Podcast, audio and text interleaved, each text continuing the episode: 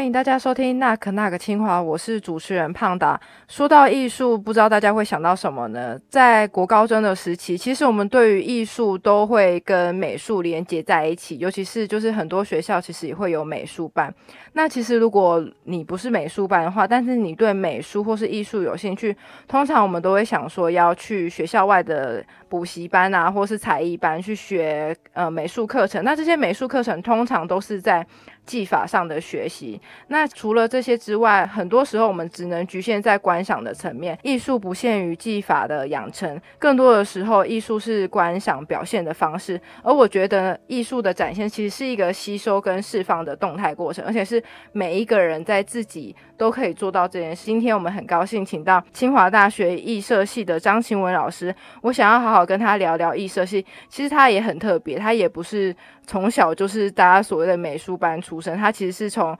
中文到艺术史，到后来就是呃，现在成为了艺社系的老师。我也想要请他跟我们分享，就是在艺术领域啊的学习教学。让我们欢迎张晴文老师。大家好，我是没有读过美术班的张晴文。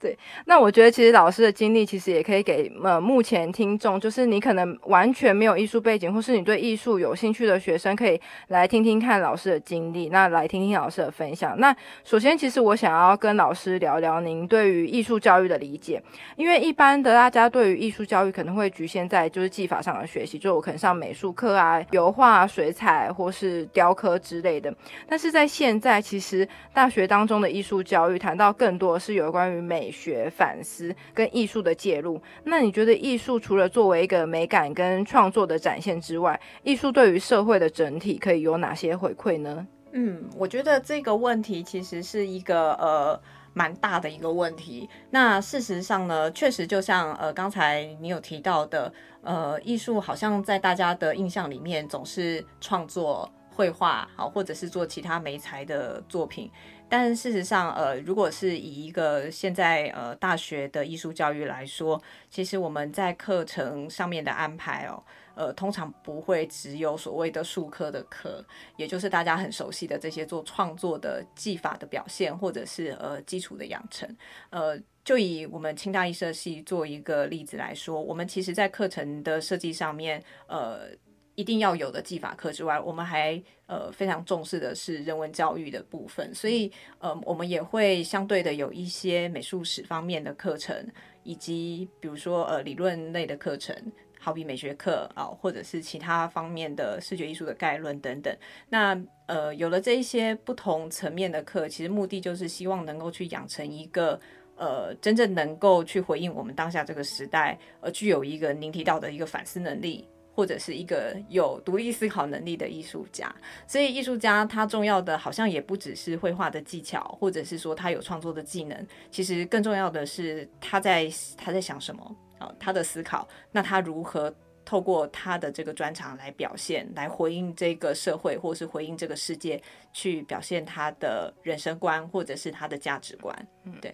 OK，那其实就是在艺术教育里面，除了刚才提到就是创作外，就是。呃，创作啊，或是一些美学教育之外，其实现在艺术教育其实有一个很大一块，呃，就是艺术介入这件事情。那其实策展也是一个方式、一个模式、一个展现的方式。那其实我知道老师也本身也是一个策展的。那其实我对于策展这个东西，嗯。这个行为、这个行动其实是很有兴趣的。就是现在的策展呢，它其实是一个深度的对于自我还有对外的对话的展现。也就是说，你对某一个议题或某一个想法或某一个呃，就是对象有一个对话的过程。那我想要请老师跟我们分享说，就是在你过去，你觉得对你来说印象最深刻的策展经验是什么？嗯，呃，确实就是像刚才你有提到的，在呃很多的艺术活动。它的不管是表现各式各样的表现方法，或者是呃，他各式呈现的一个状态，其实都跟这个本身去执行他的人是相关的。也就是他呃，可能跟艺术家本人，或是策展人，或者是甚至你是写评论的，或者是任何对。所以我想延续刚才我们谈到的那个部分，就是说。呃，艺术对于整个社会有哪一些回馈？我想，艺术它除了我们很熟知的这一些所谓美的表达或美的表现，我们也晓得说，现在的艺术它也不只是单纯的那个我们过去讲的审美而已。很多时候我们会去思考，呃，到底艺术家他跟社会有什么关系，或者是说艺术它的本质到底是什么？当然，这个也历经了一个一百多年的一个。辩论，或者是很多艺术家似乎在这个期间提出他自己的这个看法，所以有了现在我们看到各式各样当代艺术，包含很多我们看到呃好像具有很很高的社会性这样子的艺术介入。对，那所以我们呃在这边可以看到是说，艺术它除了呃这些所谓审美的表现之外，其实呃它也强调感性的经验，以及不止这些哈，就是说它。很像哲学家一样，他喜欢去思考一些问题。他也像社会学家一样关心人的世界。他甚至也可能有点像人类学家，他想要去了解不同他所不不呃不熟悉的哈，或者说不同的一些文化或者是族群。但是艺术家，我想他还是有呃作为他艺术家本身呃。自他学科而来的这个不一样的一些关怀，跟他的一些养成的背景，以至于他可以跟其他的专业者不同，好去做他的关怀。那谈到呃，除了艺术家之外，其实策展的工作，确实在过去我曾经有呃。做过几次的策展，那在印象比较深刻的里面，我想跟社会也是蛮有关系的。就是呃，我在二零一二年的时候，曾经参与了一次两岸四地的艺术交流计划，它是一个呃跨区域的，或者我们说跨国的一个策展的计划，是有一个中国的总策展人。好，那再来他找了香港、澳门、台湾，还有在深圳的四位策展人，好一起来做一个展览。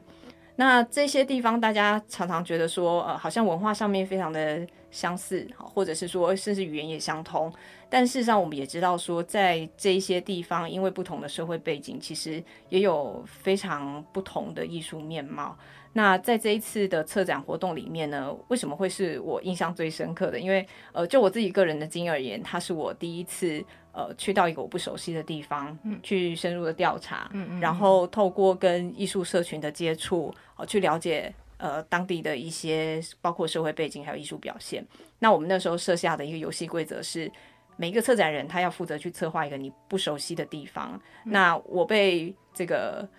指派到的一个呃地方，就是说我要去做以香港的艺术家作为主要的对象的一个展览。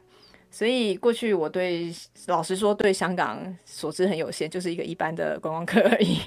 但是呢，经过这次的策展的需要。啊，以及我在里面所投入的精神跟时间，还有呃对他的一些兴趣。后来我认识了呃更进一步的去认识香港这个地方，然后我也呃因为这个机缘就结识了很多香港很优秀的年轻的艺术家。嗯，那因此我有发现说，诶，在当时香港社会里面有很多的就是不同的变化。那艺术家对于尤其年轻的艺术家哦，就是一般我们说八十后的艺术家，对于这样子的一个社会的状态，其实有很多的意见，然后他们也有很多自己的。呃，声音。那通过这次的策展，我认识了他们这些表现，然后，所以我就用 B 计划这样子的一个题目去做了一次展览。那这个展览另外一个让我印象深刻原因是，也因为我们的这一次的作品有涉及一些政治的议题，它里面会有一些政治意识意识形态上比较敏感的表达，所以当我们的展览在澳门、在香港巡回，甚至在深圳巡回的时候。这些艺术家直接的对社会的一些表现，其实也是呃受到了一些在体制上面的的一些困难。嗯嗯嗯，对。那当然呃，在这个过程里面，我们也呃更确实的去知道说，艺术当他在面临一个社会，或者他在回应社会的时候，他确实是呃必须置身在一个呃非常现实的状况下，好去了解到他想要突破的现实究竟是什么。当然，在这一次里面呢，也很高兴的，就是跟艺术家们，我们一起去穿越了这样子的一个困难，然后我们还是呃去如本来所预期的去表现了我们想要表现的声音。对我觉得这是一个比较难得的经验。通常我们可能会以为策展人一定是做自己有呃长期来投入或是熟悉，但是你们这个策展议题非常有呃有趣，就是你们是找自己完全不熟悉的脉络，但我觉得这样子反而是可以看到说。一般，比如说，因为我们可能对于熟悉的议题，我们可能会有一些刻板印象，或是你长期以来对他的意见或是想法。可是你接触了一个陌生领域跟陌生的脉络，你的切入点反而同时也可以给当地的艺术家一些回馈。呃，其实尤其跟香港，因为香港近几年就是整个社会变动非常的大，那我觉得这也是当代艺术一个很特别的东西，就是说现代艺术家其实除了美学美感的展现，或是技法展现，其实很很多大家对于艺术创作其实是对于一个自我或者是。社会的一个反应，也就是说自己跟社会的一个对话。那每一种对话的呈现方式，可能是照片、影像，或是行动艺术都有可能。那我觉得这真的是策展人，就是我觉得这是一个很棒的经验，因为就是大家，我想现在目前的听众其实听到有其我对于艺术有兴趣的学生，其实我觉得大家可以。更有自信的，就是就算你过去没有学技法的课程，但是其实艺术教育这件事情，你可以投入的东西其实是很多，就是尤其你可以接触很多人，那你其实对你整个生活、生命跟你的外在社会其实是有很多的互动的。对，那说到策展，就是刚好最近秦文老师也在一个新的一个策展，那他即将呃开始活动，那活动的期间是四月十二开始到五月，那我们想要请秦文老师就帮我们来分享一下这个活动。好。好，那借这个机会也跟大家分享，就是最近的一个策展。那这次的策展其实是二零二一清大艺术季的活动之一。那这个视觉艺术的策展是由我来做策划。我们今年清大艺术季的主题是 Hello World。那呃，这句话其实呃，从字面上我们很快的就可以。呃，感受到它是一个打招呼，哦，就是好像在跟世界打招呼一样的一个用语。那事实上，想要透过这个展览呢，呃，我想呃介绍艺术家们的作品，然后这些艺术家其实他在呃创作的表现上面呢，也嗯似乎让我们可以看到，在现在的这个所谓当代的社会里面，年轻的一辈啊。他们怎么样透过自己的一些呃不同于以往世代的一些生命经验哦，去重新的把他们的这些感知理解哦，跟他们对于这个。世界或者是社会的一些看法，借由他们的创作表现出来。特别在这次的展览里面呢，呃，我想去回应的，就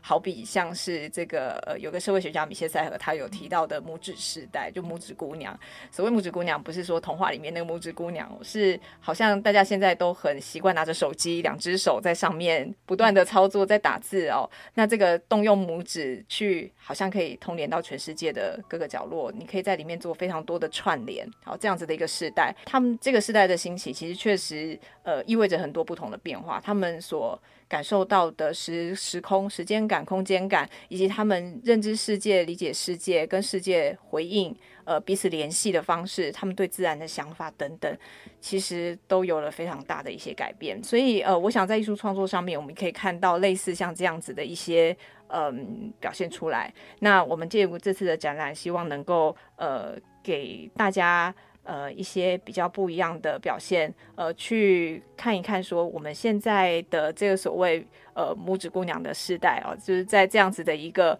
呃网络时代之下，这些艺术家们他们怎么样去回应世界？那他们又怎么样去回应自己和这个世界的关系？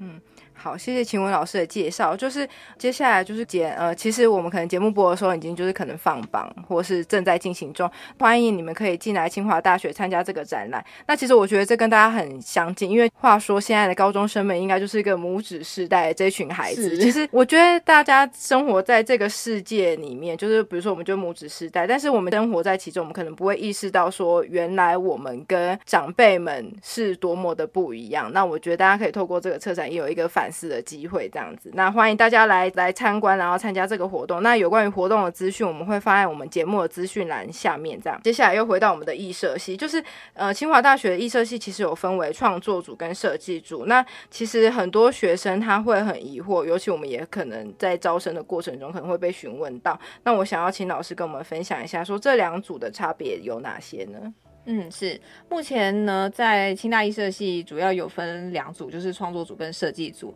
那创作组主要是在视觉艺术创作的教育上面，包括说大家很熟知，比如说绘画，各式各样美材的绘画，那装置等等哦，装置艺术或复合美材的创作，这一些的创作表现，或者是连同我刚才所说的，就是一些史论类的课程，我们也相当重视美术史，还有以及策展、艺术评论的教育，这些都是在创作组里面蛮重要的。一些学习的方向，那我们也很重视学生他未来能够去呃在业界上面发展的一个衔接。所以如果说走出学校哈，就是说踏出校园之后，要么呃，就是继续往艺术家，就是专业的艺术家走创作这一条路。呃，去去执行他人生的一个方向。那要不的话呢？其实我们也希望大部分受过这样专业艺术教育的学生，他可以呃去从事各行各业工作，甚至是在艺术家。围绕着艺术家身边的呃各式各样在艺术世界里面的所谓中介者的工作，好比我们知道的艺术教育者，我们也相当多的校友或者是系友，其实也是从事艺术教育的工作，不管是学校体制的教育，或者是一般社会层面的艺术教育。那另外呃在设计方面，呃跟美术相关的各式各样工作，或者是像艺术史研究、艺术评论啊，或者说策展、艺术行政等等，这些其实都是围绕在艺术家。呃，身边的我们说艺术圈子里面的哦一个职涯发展的方向，我们在创作组的课程上面，我们会特别的呃注重这一些。那另外就是设计组，设计组呃有在今后有一个比较大的一个发展方向是所谓的呃智慧工艺哦，这个也是结合我们当代。呃，工艺的一个发展的一个新的，我我认为应该是很有前瞻性的一个发展趋势。那目前我们设计组的课程里面呢，主要有包括金工、玻璃、木工、陶瓷等等不同的工艺创作的教育，哦，也都是以一个呃相当充足的教学的设备师资哦，包括各式各样的工作工作的环境哦。我们知道，比如说木工的工厂，呃，或是金工教室、玻璃呃。玻璃工艺的教室哦，呃，还有窑炉等等，其实呃都可以提供这些对于工艺设计有兴趣的学生可以去发展呃自己擅长的哈，或者是有兴趣的这一些工艺创作的类项，嗯。就是透过老师的分享，就我们可以发现说，清大艺设系跟有别于以前的美术教育，其实是有很不一样的地方。我们就是不是纯粹做技法上，其实在思想上，或是教育上，或是艺术教育，其实都给予学生呃充足的课程。我觉得这是也是未来就是进入艺术教育，对于艺术教育就是觉得它必须要持续上去做，因为我觉得这真跟整个呃整个艺术教育不只是技法嘛。那我觉得艺术教育其实每一个年龄层的人都应该要接触的。那我觉得有优优秀的师资、优秀的人才培育，其实对于台湾艺术教育的发展，其实会有很大的帮助。这样子是，我也认为说，其实呃，我们也不需要把艺术看成一个好像高高在上，或者是距距离自己很远的事物。事实上，艺术除了作为艺术家，他可能一生在追求的一个志向啊，或者是在创作表现上面不断去精进钻研的这个方向之外，其实在每一个人的生活里面，都是可以去接触到艺术，甚至艺术也是。嗯，提供我们去思考自己，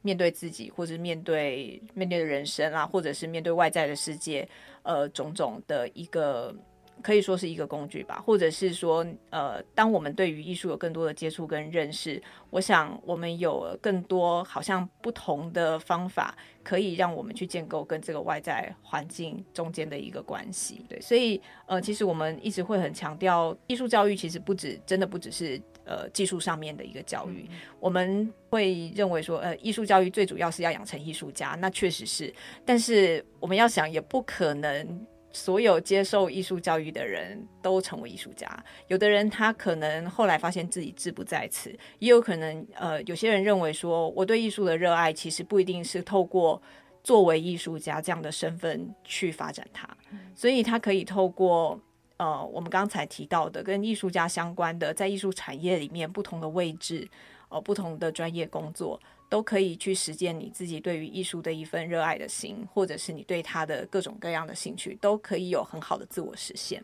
艺术系毕业的学生真的不需要，就是不管是现在听的学生或者家长，也不用设定说你在艺术系毕业，你一定未来一定要当艺术家，或是你到这个系，你未来能够当艺术家吗？这样子自己这样的呃训练的过程，你在这四年期间，我觉得学到是一种对于自我跟外在社会的一种理解的方式。我就是因为我们现在有讲每个学系，其实我觉得每一个学系他所要教的，除了当然他的专业知识跟他的当然科学啊、技能、艺术什么之类，但是每一种学科的学习，就是你认识世界的方。法，那我觉得现在其实文化产业各式各样的产业其实都会有都会投注。你不是只是生产，或者只是制作，或者只是赚钱，因为很多我们都会投注自己的美学或自己的喜欢的东西，或自己觉得好看、漂亮的东西。这些这些都是一些美学的呃艺术的教育。其实这都是放在生活上都可以发展出去的。所以我觉得大家也不需要紧张，说你念了艺设系，你是不是未来找不到工作？对，大家现在挑学系可能都有这种疑虑，这样子是，对对对。当然，艺术家会是我们嗯首要的一个培育的一个重点，也就是说一个顶尖的艺术创作人才。嗯嗯。对，但是我们也同时理解到说，很多人他的志向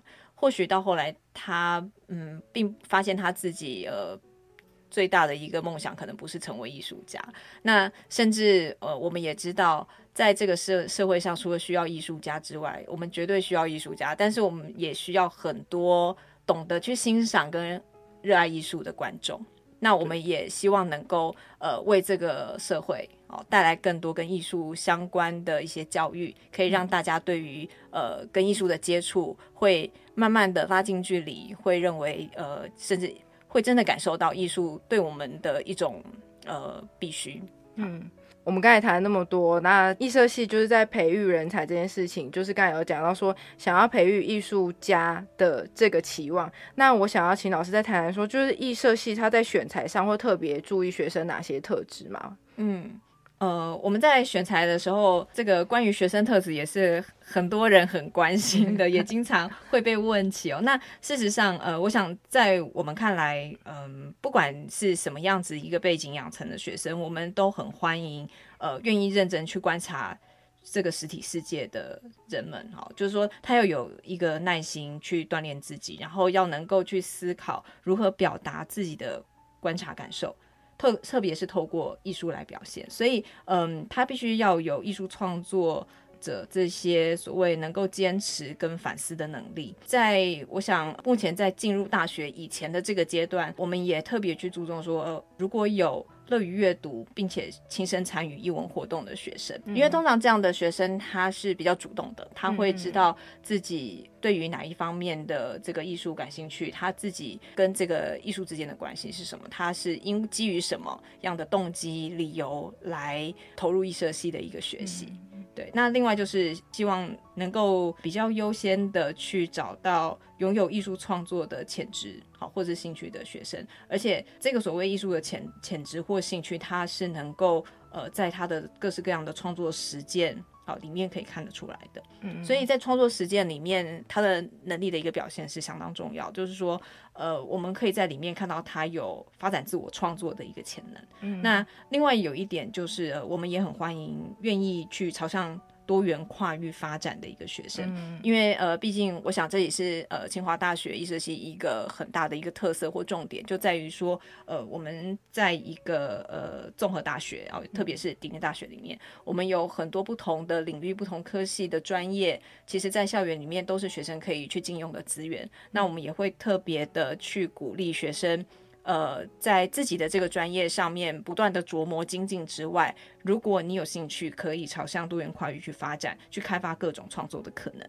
嗯，就除了老师刚才讲到主动性这一外，其实就是各个学科其实都喜欢主动的学生，但其实我觉得艺社系更需要就是你愿意主动去发掘自己的兴趣，就是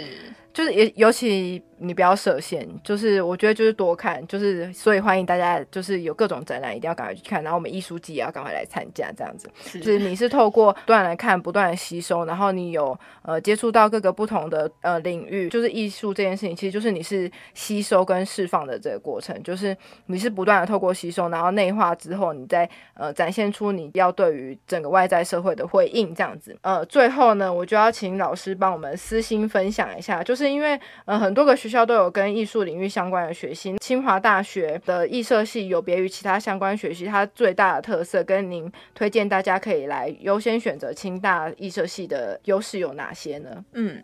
呃，我想清大艺社系最大的特色就如同刚刚有提到，第一个就是我们有跨领域发展的一个专业环境。那在清大里面，我们也尤其在合校的这几年之后，我们也陆陆续续的就越来越会去发现学生在这方面的展现，其实是有非常多的可能。那我们在综合大学里面各项的专业，其实都学都可以提供学生做跨领域学习。那另外，清代艺社系在创作组方面很鼓励当代艺术的创作跟发展。那我们的专任或是兼任的师资，其实在业界都非常的活跃，就是持续的创作、发表等等。那尤其设计组的话，呃，未来朝向智慧工艺的发展是相当与时俱进的，也是目前国内设计界呃很有前瞻性的一个发展方向。那此外呢，策展跟艺术评论的专业发展也是我们很注重的。这想这个，我想是目前我们在国内的其他学校艺术科系里面比较少看到着重的一个重点。也就是说，我们希望学生未来可以朝向艺术家以及具有所谓呃策展跟评论这样子的一个学养的呃一个训练基础的艺术家以及非艺术家的职涯发展。当然，现在就校园来讲，我们有清代艺术中心，有竹式艺术空间，都是国内呃历史很久，然后也很专业的大学艺术中心。那有了这一些的艺术场馆，专业艺术场馆也提供我们学生在学习上面一个很好的资源。那当然，学校近期也已经动土哈，就是说未来呃有谢洪亮美术馆哦，他的一个筹建，相信在这样子的一各式各样的专业馆舍哦，他的。这个经营之下，在清大医社系未来学生的一个校园内的发展跟学习而言，将会是提供很大的帮助。嗯。谢谢秦文老师的分享。那呃，我们节目进入了尾声，大家对预设系经过今天一整集的节目，是应该大家会有不同的想法，可以多多呃上我们网站上看一些资讯。那今天很感谢秦文老师来到我们的 Podcast。那有关于预设系的相关资讯呢，我们都会放在本集节目的资讯栏，欢迎大家可以点击了解更多。那也持续呼吁大家要订阅我们的那可那可清华。那最后感谢各位听众的收听，那可那可清华，我们下次见喽，拜拜，拜拜。